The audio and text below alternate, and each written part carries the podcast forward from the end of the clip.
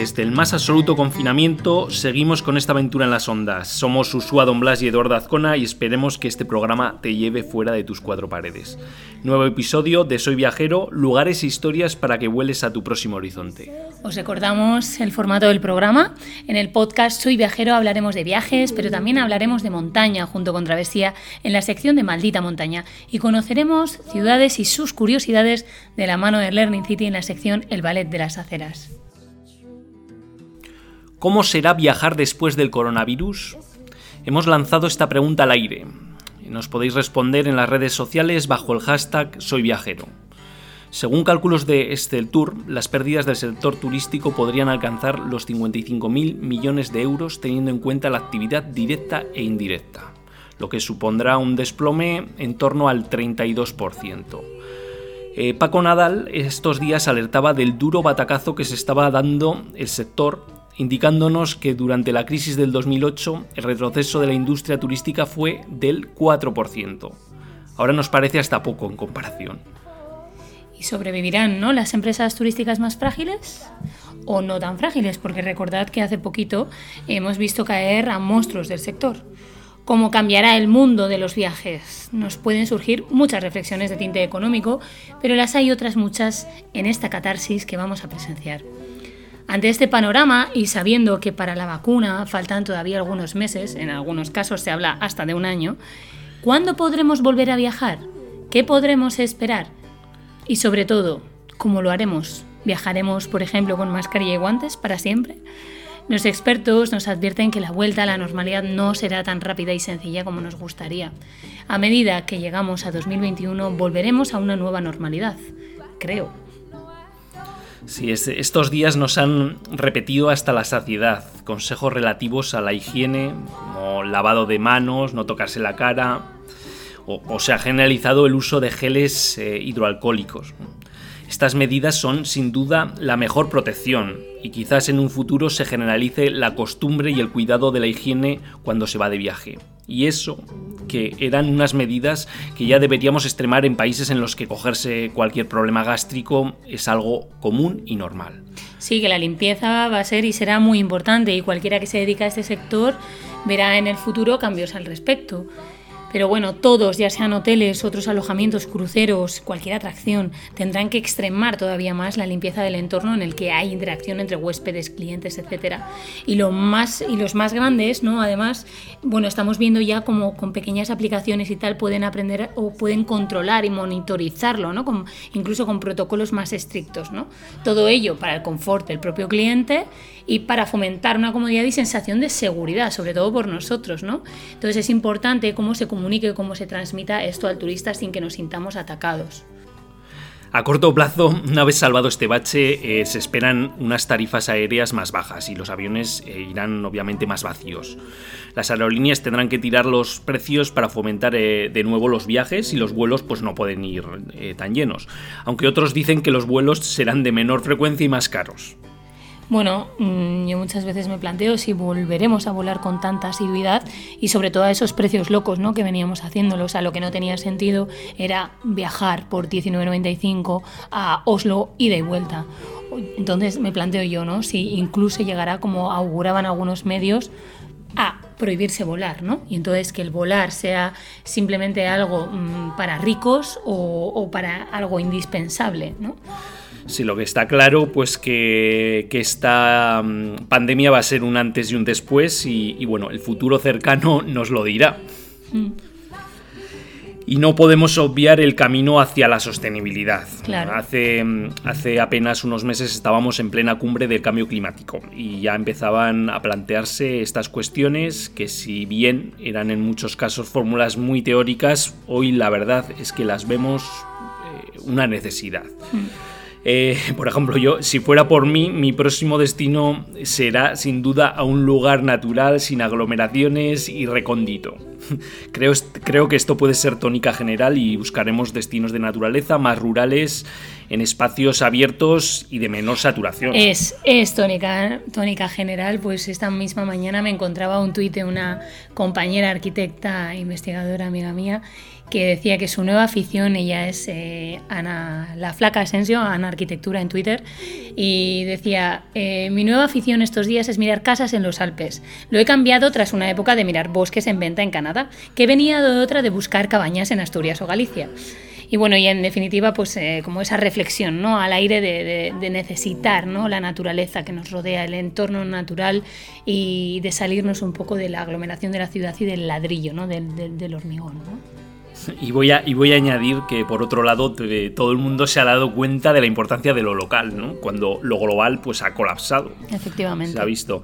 Esto eh, nos va a traer una reflexión. Es decir, podemos renacer de esto de una manera más consciente, responsable y ética quizás la, la, oportunidad de esta crisis. Es la oportunidad de la crisis, porque lo local ahora mismo pues toma mucho más sentido, aunque creo que en cuanto adquiramos cierta normalidad somos animales de costumbres y volveremos a salvajarnos. ¿eh?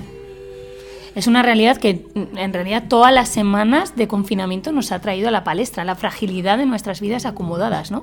De la importancia de las cosas de la vida, de las pequeñas cosas de la vida, de lo local, de lo que tenemos cerca, ¿no? De poder bajar a la carnicería o a la frutería a comprar, ¿no? De las relaciones personales, de los abrazos, ¿no? Y de la huida de todo lo accesorio. O sea, ¿para qué necesitamos ahora pues cualquier otra historia que, que en realidad para subsistir no es necesaria? Pues ojalá, como dices, ¿no? El futuro nos lo diga y nos lo diga con los ojos bien abiertos Ojalá esto retorne también en los viajes. Bueno, esto es Soy Viajero y junto con Maldita Montaña y el Ballet de las Aceras esperamos acompañarte a tu próximo horizonte.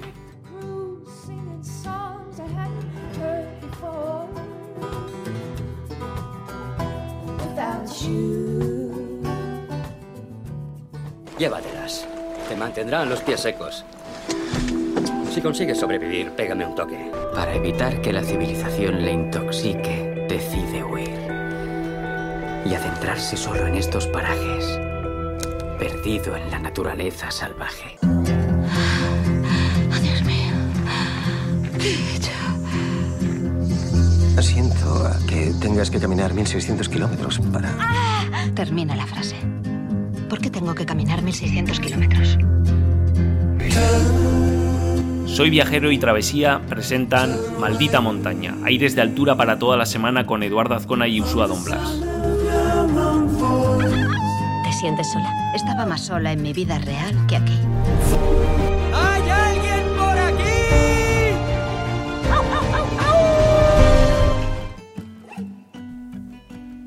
Seguimos confinados, seguimos confinadas. Y recuerda, quédate en casa, así de claro y que la única salida a las montañas de estos días sea cerrando los ojos y volando a esas rutas que llegarán cuando la tormenta descampe. Así que el contenido de hoy pues va a ser también un poquito especial y va a estar orientado a inspirar estos días de confinamiento. Hemos recibido cierto feedback de nuestro primer programa y os animamos a que nos escribáis y nos contéis lo que queráis, que nos invitéis a hablar de nuevos temas, eh, nos propongáis contenidos, lugares, formato para el programa o lo que sea que se os ocurra Sí, eh, así es. Eh, por ejemplo, Alex Sanz en Instagram eh, nos daba la enhorabuena por el arranque del programa y nos reclamaba algo más de duración de la sección. Le daremos más duración.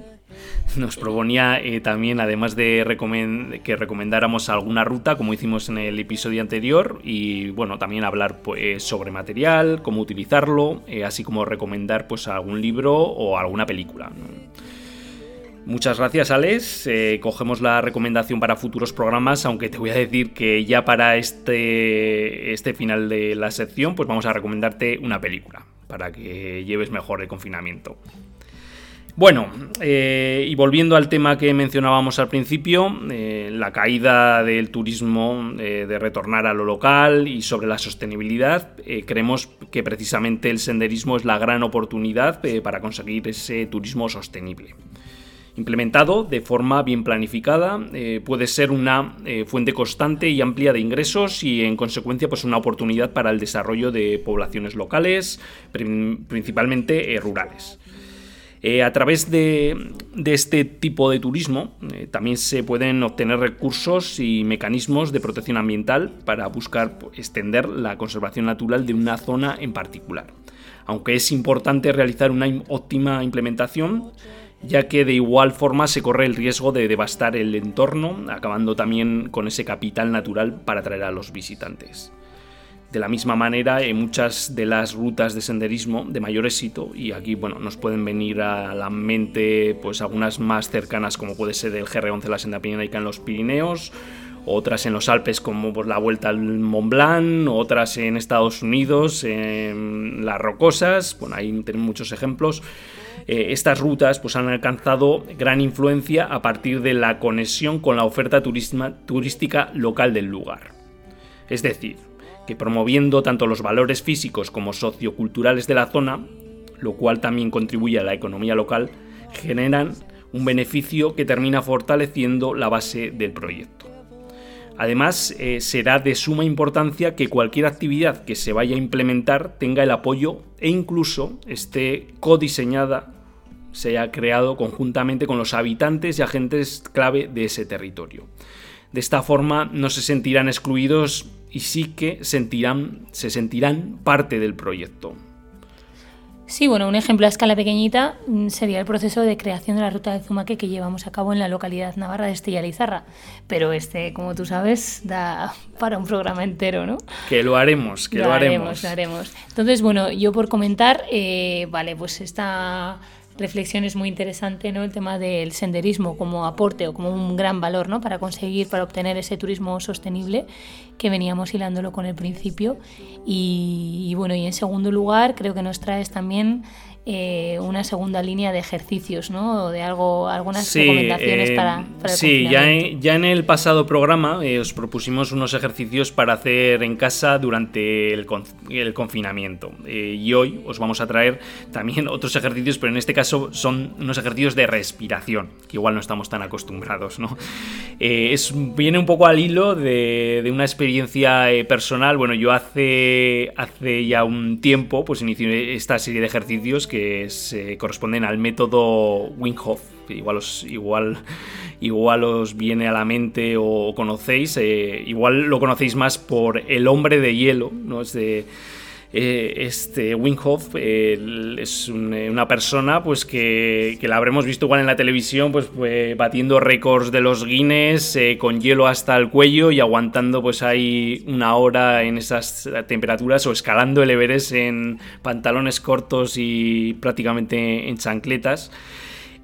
bueno, pues eh, tiene un método pues, que lo basa en una serie, unos ejercicios de respiración con una eh, serie de secuencias que luego vamos a ampliar un poco. Y luego, pues una segunda parte, pues es también eh, exponernos, digamos, a temperaturas frías y, bueno. Que Qué mejor manera que pasar el confinamiento, por favor. No se me ocurre otra mejor manera. Así que, así si alguien no tiene, pues, eh, tiene una avería en el gas y tiene agua fría, pues que sepa que podrá desarrollar este método en la ducha con agua fría de manera muy óptima, ¿no? Bueno, entonces os quería traer eh, pues este método que, bueno, yo lo, inicié esta experiencia hace pues ya un tiempo, lo, dejé, pues la verdad no tuve continuidad y, bueno, al, hilo de, este confinamiento, del problema de coronavirus, pues me escribía el, otro día por WhatsApp mi hermano, ¿no? Eh, que me ponía, eh, buen momento para retomarlo, ¿no? Y me mandaba un, un enlace a un, a un vídeo del propio Winghoff eh, en el que él pues hablaba de que con su método se podría controlar el sistema inmunológico de una mejor manera, pues que aumentaba los niveles de energía y nuestro estado anímico y, bueno, que de alguna manera pues nos, nos, podía ayudar a llevar esta, estos días de una mejor manera. A ver, yo no sé a nivel científico qué riguroso es esto, si os, os traigo un poco mi experiencia personal y y que bueno, sí es verdad que se nota cierto cambio en el estado de energía y que bueno, puede ser una manera de, compaginar estos ejercicios con otros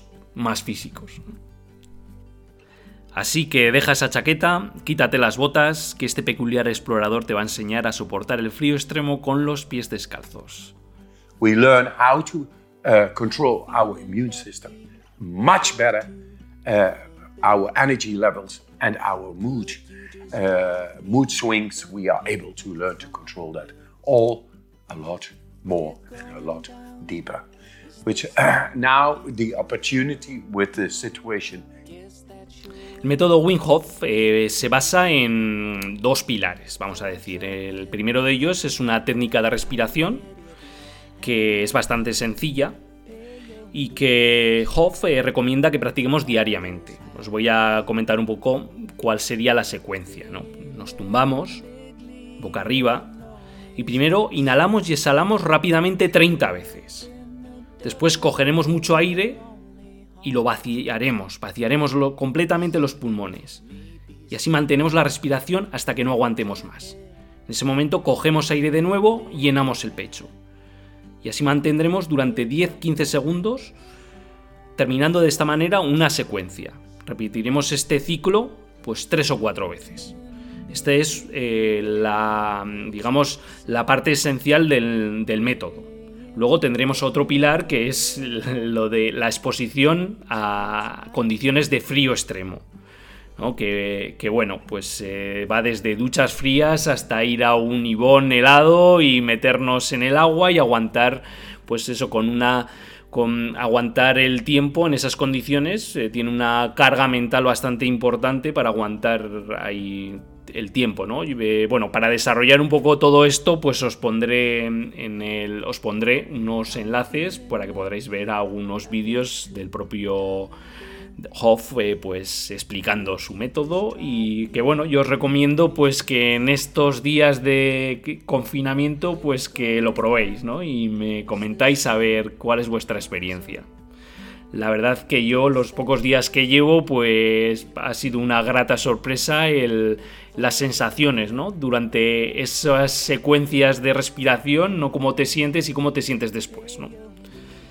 así que bueno eh, esperamos vuestro feedback bueno, pues eh, parece interesante, al menos, bueno, yo quitando lo del frío, que hemos dicho que de momento no lo vamos a probar, yo me apunto a lo de las respiraciones. Ya, ya os iré contando, a ver qué tal me van. Y bueno, como lo prometido es deuda, hemos dicho que íbamos a terminar la sección de Maldita Montaña con una recomendación, una peli. En este caso, pues es Alma Salvaje. Algunos igual la habéis eh, reconocido en el inicio de la sección de Maldita Montaña, que utilizamos un cachito de esa, algún comentario de esa película. Y bueno, se trata de, de, una chica que empieza a desarrollar o que realiza el camino de la Pacific Crest Trail, que cruza los Estados Unidos desde la frontera con México hasta Canadá, imaginaros, ¿no?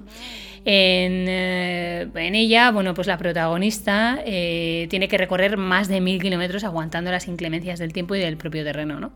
Y bueno, durante el viaje, pues ella va interactuando con diferentes personas, personajes con las que se cruza y que sin duda nos hace reflexionar también sobre, sobre temas personales, eh, nos mete como a qué nos lleva ¿no? a desarrollar un proyecto o una ruta tan larga como puede ser pues eso, la Pacific Crest Trail. Y desde luego nos da mucha envidia y nos da muchas ganas, a veces, solo a veces, de, ¿no? lanzarnos a la aventura y de, y de ponernos a caminar. Pues sí, es una película que es una experiencia de superación y que de alguna manera nos carga de energías, a mí al menos cuando la he visto. Así que os la recomendamos para estos días de confinamiento. Y bueno, con ello terminamos la sección. Y como decía Jack Kerouac, porque al final no recordarás el tiempo que permaneciste en la oficina o arreglando tu casa, ve y escala esa maldita montaña.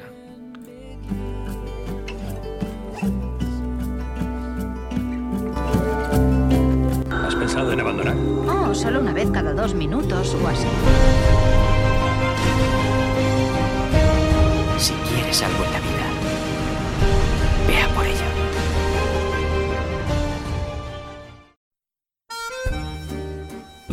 Esto es increíble. No hay una ciudad igual en todo el mundo. Estás enamorado de una fantasía.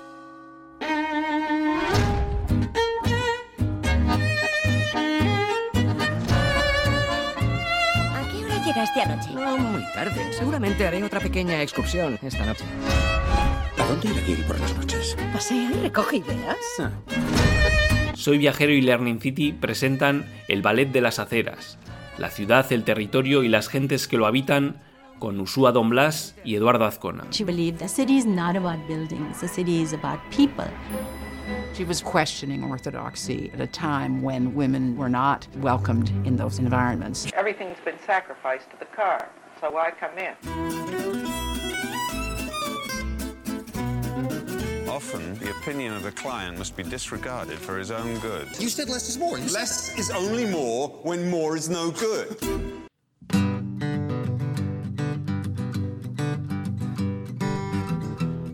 Hoy Ushua Don Blas nos habla de la ciudad congelada, esa ciudad que hemos ido dejando paralizada decreto tras decreto desde el pasado 15 de marzo.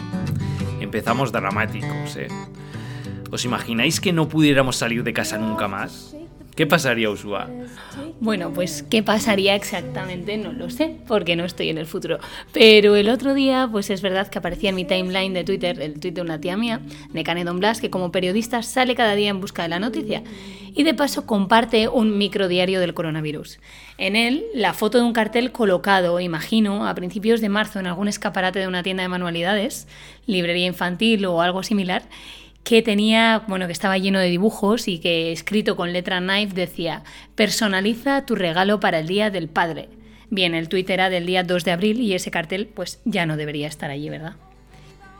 La ciudad congelada lo llamó y yo con su permiso lo utilizo hoy para reflexionar sobre las cosas que cambian día a día y qué es lo que hacen de la ciudad una ciudad viva muy de, de, película de ciencia ficción, ¿no? Aunque más real como nunca. Eso es tan real como nunca, ¿no? Y es que bueno, hemos visto películas, se sucedían también detrás, uno detrás de otro, el tuit de Abre los ojos, ¿no? De la famosa imagen de la Gran Vía sin personas. Pero bueno, es que no hacía falta, pues como siempre decimos, ¿no? Que la realidad al final termina superando la ficción, ¿no? Y bueno, ya a lo largo de estos días, de estas semanas, hemos podido ver imágenes aéreas o panorámicas de las ciudades del mundo según se iban confinando, ¿no? Lugares emblemáticos, llenos de gente habitualmente, pues absolutamente vacíos, ¿no? Y lo cierto es que impresionan bastante, Hemos visto desde el, desde Times Square de Nueva York, desde, bueno, la propia Gran Vía de Madrid, yo que sé, me da igual, está en la calle de abajo de nuestra casa, donde de normal están las terrazas de los bares, y la verdad es que asusta, ¿no?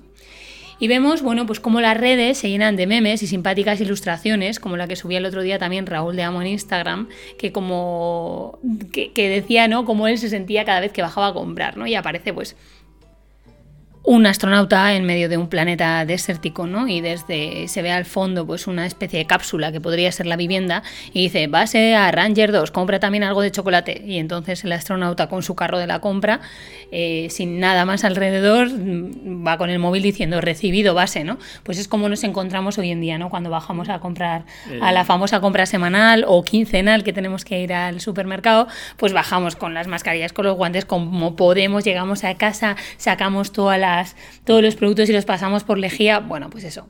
Esa doy, cosa doy fe que ese mismo podría ser yo el, el viernes pasado. Por ejemplo. Entonces, bueno, pues hay memes uno detrás de otro, ¿no? O sea, fotografías muy, muy curiosas en este sentido. Y, la verdad es que, bueno, las acompañaré en el, en el blog, con, en el post del blog que acompaña este podcast, acompañaré algunas de esas fotografías porque la verdad es que dan eh, ya dan miedo, o sea, calles tan vacías, calles tan emblemáticas, completamente vacías y que se va expandiendo ¿no? por el mundo, o sea, según se van confinando los países van sucediéndose esas imágenes. ¿no?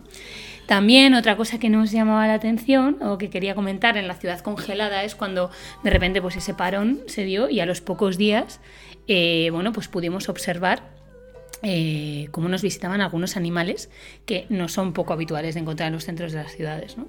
Como corzos, jabalíes, pavos reales y por supuesto veíamos casi en directo la recuperación de algunos elementos, digamos, naturales vinculados a míticas ciudades como la transparencia de los canales de Venecia con cisnes y pececillos. Sí, es como el resurgir de la naturaleza, ¿no? El cómo ha vuelto a, a, un lugar que le pertenecía, ¿no? Esto yo creo que nos puede hacer reflexionar mm, en cuál ha sido nuestra huella ecológica, ¿no? Bueno, cuál ha sido y cuál es, ¿no? Cuál, cuál sigue siendo nuestra huella. Dicen que el problema somos nosotros, o sea, está clarísimo y, a las pruebas nos remitimos, ¿no? En apenas tres, cuatro días que de repente la naturaleza vuelva a repoblar las calles, ¿no? De, las más urbanitas ciudades, pues es, dice mucho de sí. Lo que podríamos llamar los beneficios ambientales del coronavirus o, la reconquista del tercer paisaje. Esto lo estoy leyendo de las notas de Usua. Sí, por eso es lo de ciudad congelada o, bueno, congelada para nosotros, ¿no? Porque en realidad son lugares abandonados o son lugares rehabitados, ¿no? Pues el tercer paisaje, eh, cuando sigue su curso, ¿no? va más allá de los límites que nosotros le ponemos entre lo urbano y lo, digamos, entre comillas, natural. ¿no? Eh, pues yo que sé, como si de la milenaria Angkor se tratase, hemos ido viendo pues utopías de ciudades como París, eh, con un león sobre el arco del triunfo, la Torre Eiffel, comida completamente por la vegetación, ¿no? O sea, como, como si estuviera llena de enredaderas, ¿no?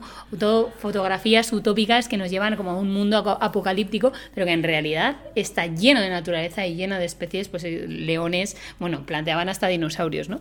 O como podíamos ver hace unos días en, en unas de las imágenes utópicas de, Alexis en Instagram, que bueno, se veía como una casa completamente eh, llena de flores ¿no? y, de, amapolas y de, vegetación. ¿no? A mí me está recordando a esto, ¿no? como, como lo urbano, como lo, antropológico, como lo, habitado, eh, de repente está habitado por otros seres que no somos nosotros, que no están simplemente en un cuenco para hacer bonito el salón, sino que son los, verdaderamente, los verdaderos protagonistas de ese espacio. Y bueno, esto nos lleva a hablar de la ciudad fantasma de Kolmanskop en Namibia. Bueno, bueno.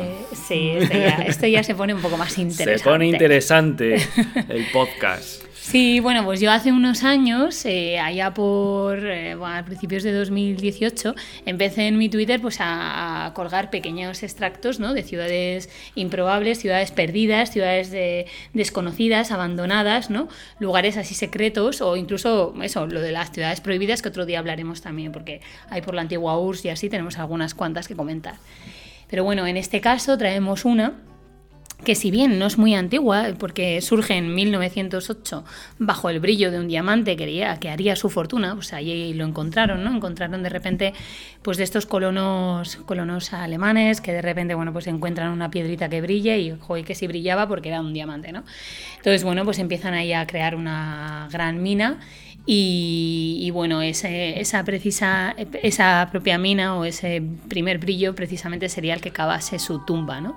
Abandonada desde 1956, es fácil encontrar eh, fantasmas errantes barriendo sus, sus casas sepultadas por arena eh, no vaya a ser que algo empiece a brillar. ¿no? Y es que todas las casas construidas en estilo además alemán, porque claro, al ser colonia alemana, pues eh, tenían ese estilo propio, o sea, un poco descontextualizado para el lugar donde se ubicaban. Y bueno, llegó a tener desde hospitales, hoteles, eh, boleras, yo qué sé, de todo, ¿no? Salas de baile, etcétera, y un montón de viviendas, hubo un montón de gente viviendo allá y de pronto como si, como si de repente hubieran tenido que salir escopeteados de allá o a todo correr. Eh, hay unas imágenes espectaculares que también os dejo en el artículo de hoy, que son casas completamente llenas de, de arena, ¿no? del entorno. ¿no? Allí no ha surgido la vegetación, sino que ha entrado todo el entorno, toda la arena por el viento, etcétera, y ha generado unas dunas dentro de las propias viviendas que son impresionantes. Hace no mucho, eh, Pedro Torrijos de Jot Down escribía en La Brasa de Torrijos, que os la recomiendo encarecidamente en sus hilos de Twitter, eh, pues creo que esto era el 12 de marzo, hablaba precisamente de esta ciudad. Así como yo hice un pequeño extracto, la verdad es que me gustó mucho leer este hilo porque bueno, pues nos pone un poquito en contexto ¿no? de, de bueno, pues que esta ciudad eh, fue el primer lugar de África que tuvo tranvía y aparato de rayos X. Imaginar la, lo evolucionada que estuvo una vez se hizo ese hallazgo de la, de la mina de, diamantes, ¿no? Entonces, bueno, pues eh, cuando la explotación minera estuvo montada, bueno, pues los alemanes la bautizaron como con Manskupe, que significa literalmente pues la cabeza de Coleman, ¿no? Que fue uno de sus, de sus descubridores, ¿no? Eh, bueno, en cualquier caso, bueno, pues era muy bollante, esa ciudad funcionaba, funcionaba fantástico, la, la, minería daba mucho, mucho de sí se sacaba, o sea, el 12% de la producción mundial de diamantes provenía precisamente de esta ciudad. O sea, hay que imaginar, 12% de la producción mundial, ¿no? Entonces, bueno, pues ese estilo alemán, o sea, contrasta muchísimo con, con esa decadencia que tiene ahora que tienen ahora las fotografías, ¿no? Y las fotografías en concreto, las que yo colgué en su día también en la web y las que también Pedro Torrijos recomienda son, a ver si encuentro el nombre del autor francés, Romain Bellon, que es Romain Bellon. Lo, lo leo así para que lo podáis escribir en Google. Y la verdad es que es una oda al... Eh, al, al, bueno, pues a, a, eso, ¿no? A un lugar abandonado y completamente comido por, por el entorno, ¿no? Son... Y, a, y, a, lo efímero de, de nuestro tiempo, ¿no? Eh, como, como, igual esas arenas eh, han, han vuelto a donde pertenecían por tiempos geológicos, ¿no? Efectivamente, y entonces, bueno, pues llega un momento en que la mina no da más de sí y poco a poco la gente va abandonando la ciudad, ¿no? La mina se cierra y, como os digo, pues en, mil, en 1950, desde 1956 creo que está, que está abandonada, ¿no? Entonces, imaginaros que poquitos años ha durado, apenas 50 años de ciudad, de vida, y ha vivido el pico de la gloria, ¿no? El, el éxito rotundo y la más... más eh, la más desafortunada eh, muerte, ¿no? Podríamos decir. Entonces, ¿qué pasaría? ¿no? no podemos dejar de pensar. Si dejamos de salir a las calles, se llenarán de amapolas preciosas, maravillosas, entre los adoquines, el tercer paisaje hará su curso. ¿Y qué pasará con todas nuestras calles y con todo nuestro entorno? Dejamos la pregunta en el aire, ¿no? Para la reflexión. Para la reflexión, sí, no sé, se nos ocurren muchas cosas, ¿no? De lo que puede pasar en la ciudad congelada. ¿Cuántas veces, o sea, cuántos coches hay aparcados? ¿Cuántas, no sé? ¿Qué podría pasar en una ciudad congelada? ¿Qué, podría, ¿qué pasaría si no volvemos a salir? Es que es heavy, pero eh, yo le he hecho, yo no le he hecho solo 15 días más a esto, ¿eh? Contarnos en las redes eh, y bueno, que queremos saber de vuestro parecer. Eso es, sobre todo de estas curiosidades, ¿no? De este tipo de ciudades, a ver si conocéis alguna, si habéis visitado alguna ciudad fantasma que todo se quedó tal cual, como si, pues eso, como sus habitantes hubieran tenido que salir corriendo, ¿no?